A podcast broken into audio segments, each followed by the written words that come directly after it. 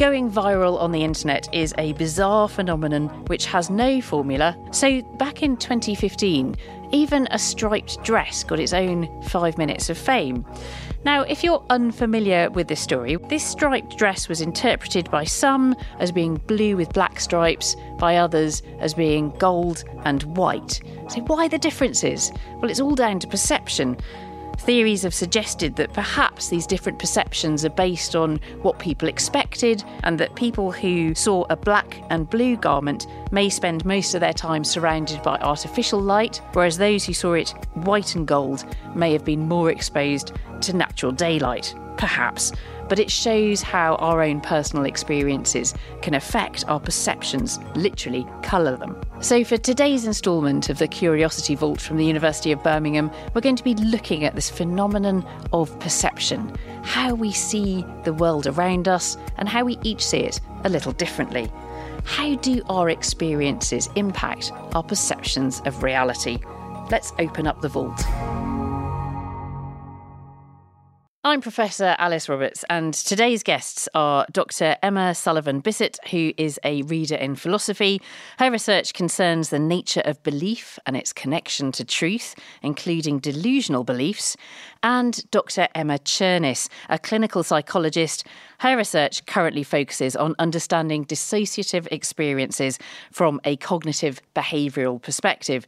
And Emma Černis is joining us from afar. You're in Seoul, I understand and it's very, very late.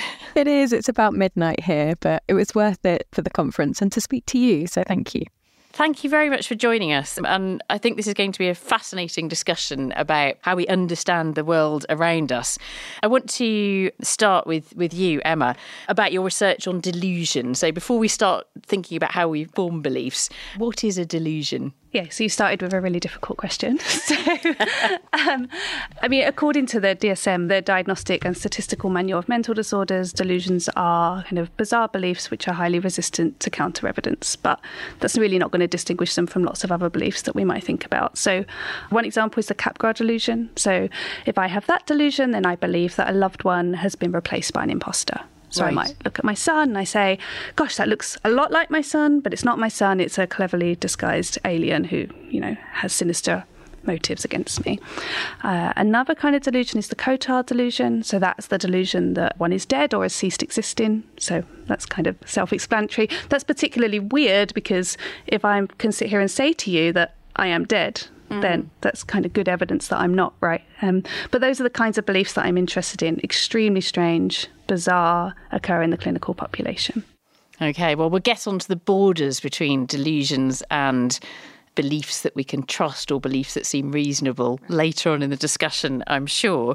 Emma Černis, can I ask you broadly how our experiences help us to to form beliefs because obviously beliefs about the world around us don't appear out of nowhere. They're they're very much kind of embedded in our experience throughout our lives.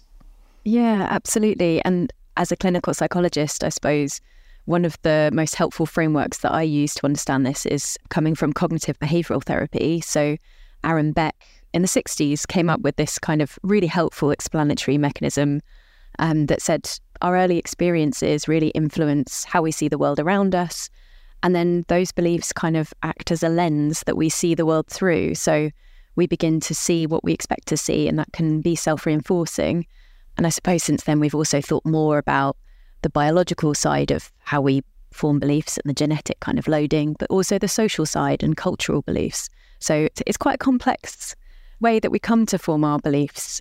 It's very complex, isn't it? Because, of course, we are intensely cultural animals, uh, that it's not an individual human experiencing the world. It's an individual human with another lot of humans around them experiencing the world together. Absolutely. And we're communicative creatures as well. We need to talk to each other. And sometimes, I don't know who's had the experience of being a bit confused by something, maybe in a lecture or in a school class. And the first thing you do is go to a friend and try and puzzle it out together. And sometimes beliefs can be based on what we kind of talk about amongst ourselves and try and figure out together as humans as well. We're off to a great start, but I did ask both of you to bring in an object which says something about yourself or your research. So let's start here in the studio. Emma, what what have you brought along? I have brought along a standard three by three Rubik's cube, and Rubik's Cubes are really interesting because the vastness of possibilities is quite mind blowing. So, apparently, there are 43 quintillion ways in which a Rubik's Cube can be arranged. Stop doing it now. And that... scramble this Rubik's Cube. Can you do it, Emma? I can do it, okay. yeah. I might test you at the end. Th- that's fine. It's not going to be particularly impressive. This is the second thing I think is really interesting about Rubik's Cubes is that take all the people who can complete one.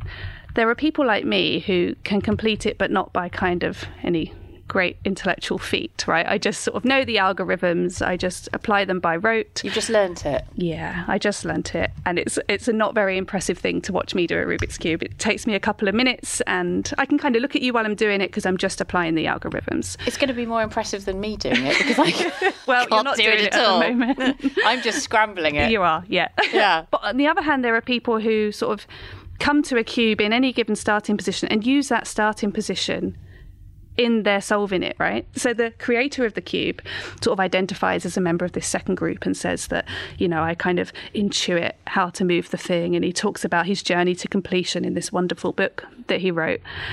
And I think there's a kind of rough analogy here with how we experience the world, right? So we all experience it well enough to kind of get around. We kind of all do okay. But mm. I think if you sort of start to look a little bit closer, you see that actually the way in which we engage with the world can be radically different. Yeah. I like the cube for that reason. We'll leave that here for now. That'll be a little challenge for later. Okay. Emma, over the internet in Seoul, what object have you got with you? I've got a Word document, and every time I get a bit of unsolicited positive feedback from somebody about my work, I save it in there because what I noticed doing my research was that I was getting quite a lot of emails from people saying, you know, I've got dissociation or I've got depersonalization, and no one's ever asked me these questions before, or I'm really pleased that this research is being done. And um, I saved them all. And when I was writing up my PhD thesis, I opened it up, and in the middle of thinking, why on earth am I doing this? It really gave me a reason to carry on and to feel a bit more motivated. I guess it's a practical way of finding your why you know, why are you doing the difficult thing that you started off on the journey of doing? I've even called it the file name is motivation. That is fantastic, and it's something I might steal. I think that's such a wonderful idea. I can um, recommend I think it. for anybody, don't you? I yeah, think absolutely. you know every time you get a little bit of good feedback to to remember it, and not just to remember it, but to write it down.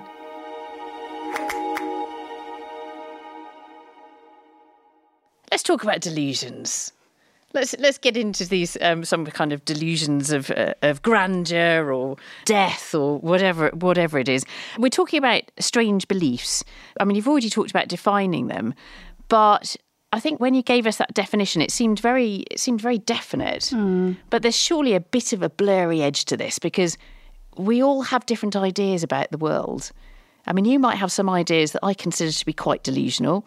I'm sure I've Thank got you. quite a few that you might consider to be delusional. We don't have the same ideas, do we? Right. So there's an element of subjectivity, surely. Yeah, absolutely. And the definition I gave you, kind of coming off of the DSM definition, has been subject to lots of criticism because it doesn't seem to be doing what we want it to do. It doesn't mm. seem to be picking out all and only delusions. However, we try and define it, we're going to be able to come up, I think, with another kind of belief which kind of has that same feature. Mm. So, if we say, you know, delusions are those beliefs which are especially irresponsive to evidence, whatever evidence you, you show someone with a delusion, they just won't respond to it, then I might say to you, hey, have you uh, met a conspiracy theorist, right? Because someone who believes that the earth is flat, for example, or that 9 11 was an inside job, seems to me that in at least some of those cases, no amount of evidence is going to move those people either. Mm. And so it looks like we can't do it in terms of evidence responsiveness.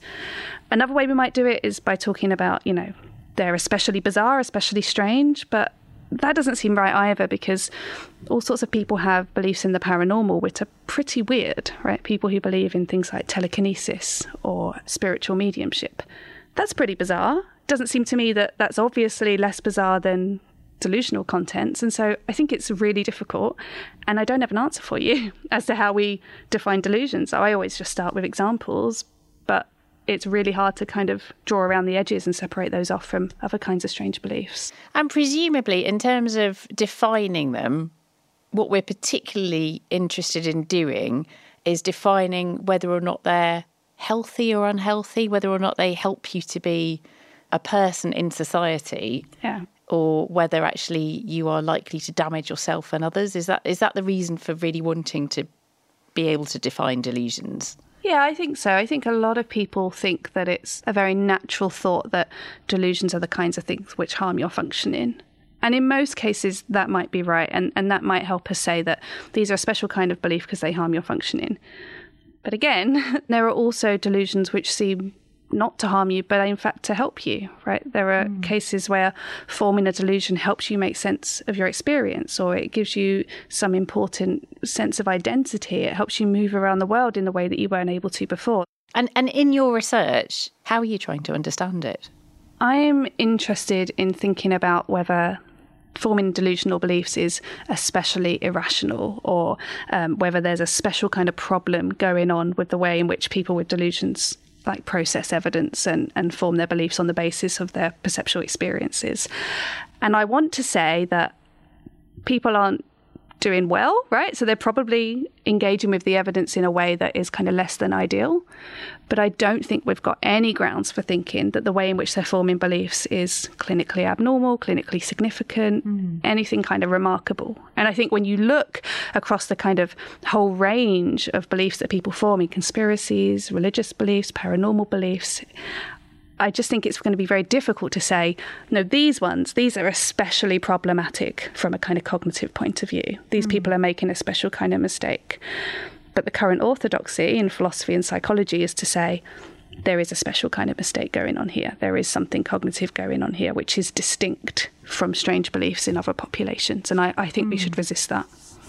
And uh, I started off introducing the subject today talking about that infamous dress which is either black and blue or gold and white. And it just seems to divide people completely, apart from a few people who can see it both ways. Yeah. And uh, I don't trust I'm not them. one, I don't either. Um, but you've got a clear example there of something which one set of people could be looking at another set and going, you've got a delusional belief there. This, this dress is clearly gold and white. And the other people are saying it's clearly blue and black. What's the difference between delusion and illusion then?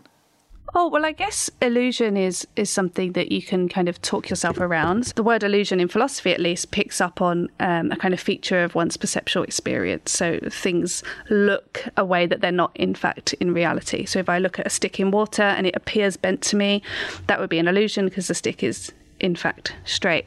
And I guess in lots of cases with illusions, you've got those kinds of background beliefs that you can recognize that your perceptual experience is misleading mm. and you can kind of not be taken in by it. Whereas delusions, well, that refers to a particular kind of belief. So something that you endorse rather than something that you merely perceive and can say, I know that it's straight, I perceive it as bent, but I know that it's straight, that's merely an illusion. Mm. A delusion is is actually believing something. Okay, we'll, we'll, come back to delusions, I'm sure. Emma, I want to talk to you a little bit about your research into dissociation. What is it to begin with? What is dissociation in terms of the way that people perceive the world and, and themselves in the world? You know, well, I wish I could answer that. Haven't you it's done a PhD on it, Emma? I know, and it took me a year to decide what I was measuring. It's one of those questions that's really difficult to answer.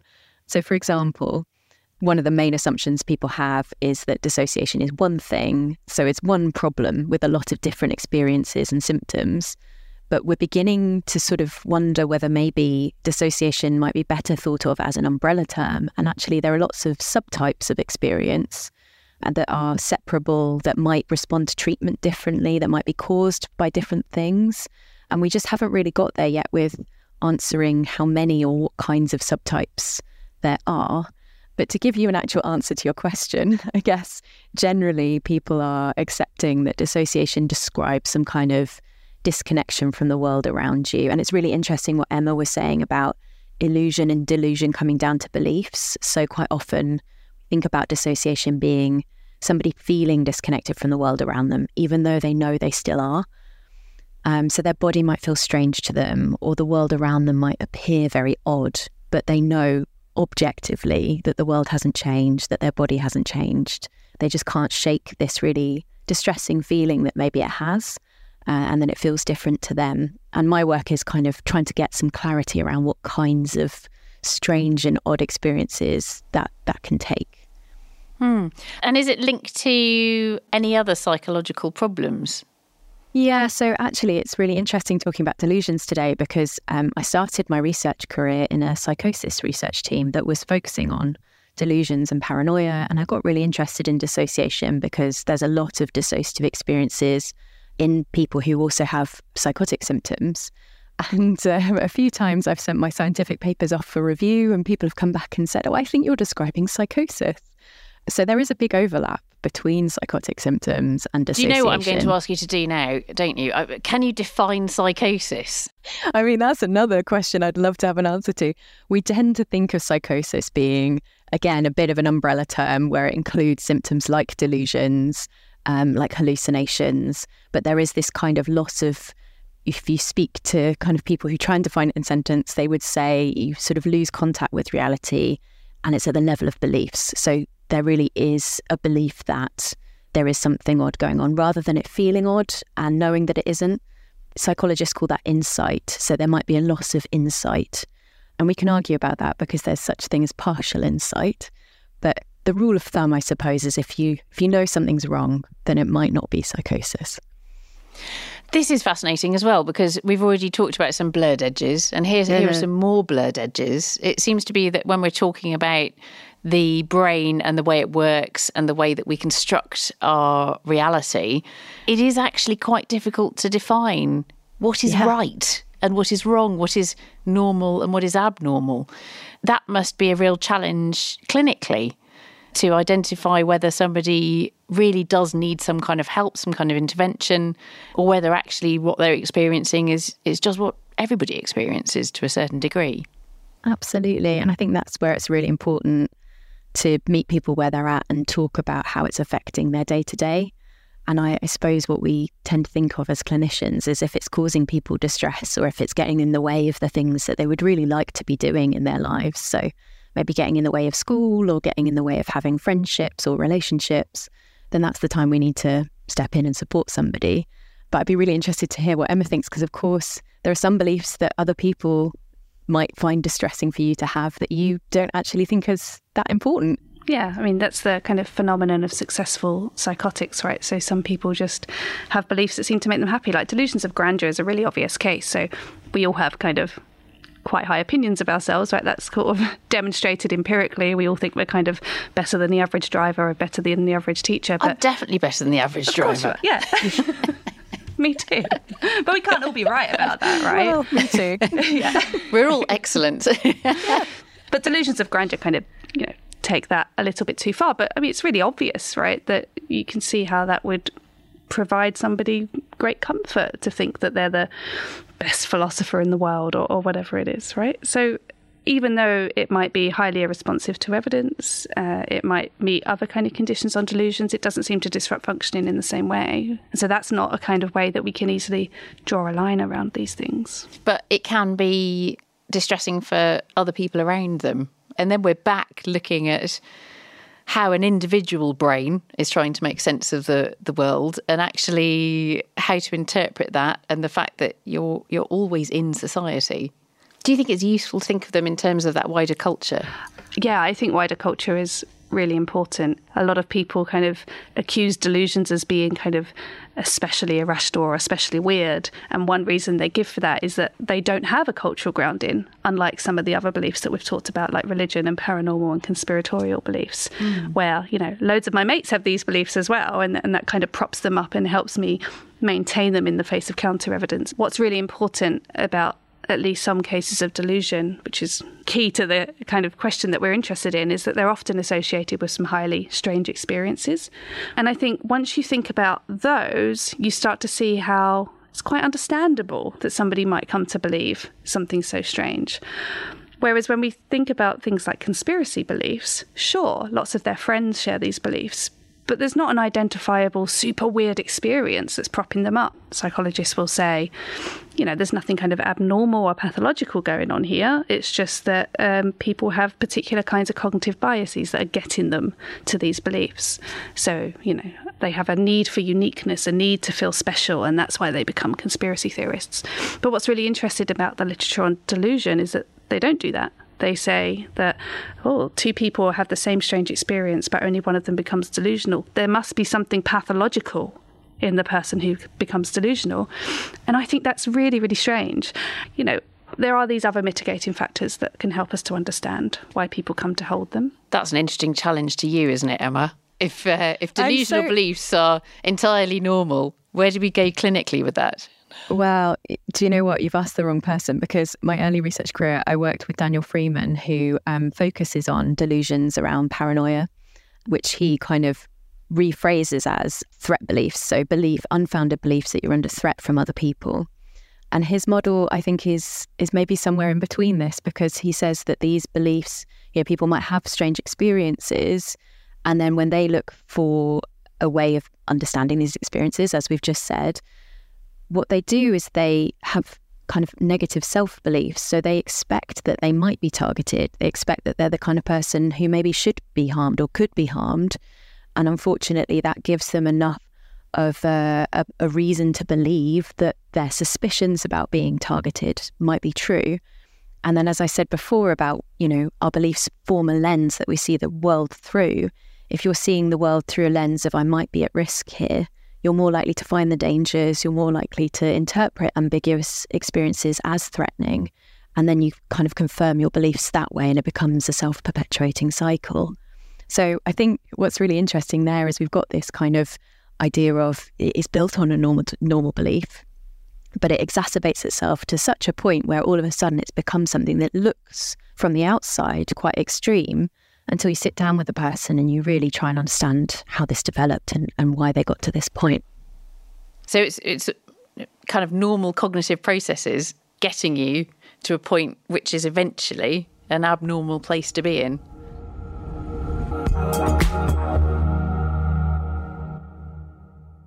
Want to ask both of you about how you ended up in your respective fields of research. I'll start, I'll start with you, Emma. Did you always know that you wanted to do research in this area, or that you, were you always fascinated by the way the brain worked and uh, philosophy and perception? I started just being interested in belief in general and called garden variety beliefs about you know cats on mats and grass being green kind of the boring stuff right and i was interested in the kind of biology of belief so why it is that we form beliefs under particular constraints, how it is that we interact with our environment, something like that. And it just so happened that a colleague, when I was doing my PhD, said to me, Have you thought about delusion? And I said, uh, Sorry, what's that? And, and that was that. And then the, kind of the rest is history after yeah. that. So I went and read some books and then got fascinated. Yeah. Yeah. And how about you, Emma? Similar story, actually. I was working in a psychosis research group and we were carrying out a sort of small experiment alongside our, our main clinical trial.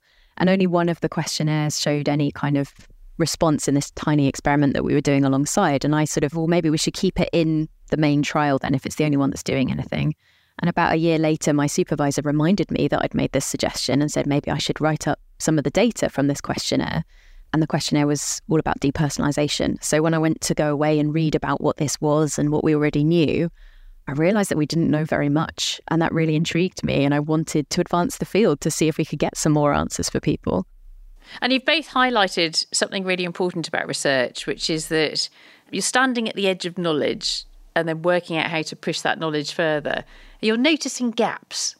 So you're learning enough about a subject to the point where you go, hang on a minute, do we really understand this as much as we as we think we do? And I think that came out a bit when we were talking about definitions earlier, mm. that we've got these very neat definitions, but when you actually start probing into them, they're a bit too neat. Mm. Um, Emma, what would you really like to find out? Is there is there sort of a, a knotty question that you really want to get to the bottom of? Yeah, I I really want to return to the the stuff I was doing my PhD on, so the biology of belief, and think about how delusion fits into that. Really natural thought is that delusions are kind of bad beliefs par excellence, right? They're like paradigmatic cases of biological malfunction, right?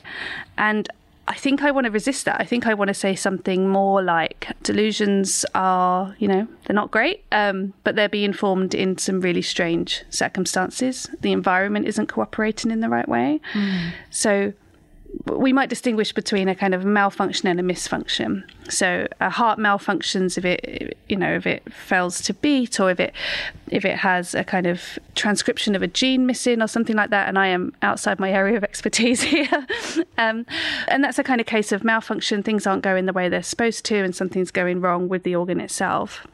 But we can also think about cases where the heart's just not in the right environment for it to function. So if mm. you take a heart out of a body for transplantation and while it's in its cold box it doesn't beat, well that's not a malfunction. It's just it's it's not where it's supposed to be, right?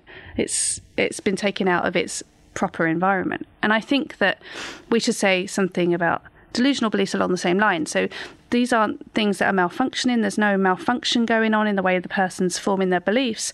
They're just in really terrible circumstances. They're just responding to these highly anomalous experiences. And those aren't the kinds of circumstances in which we evolved, right? In, in which our beliefs were supposed to be responding. And so I want to kind of investigate how we contextualize delusional beliefs in the context of a biological program more generally, I hmm. think.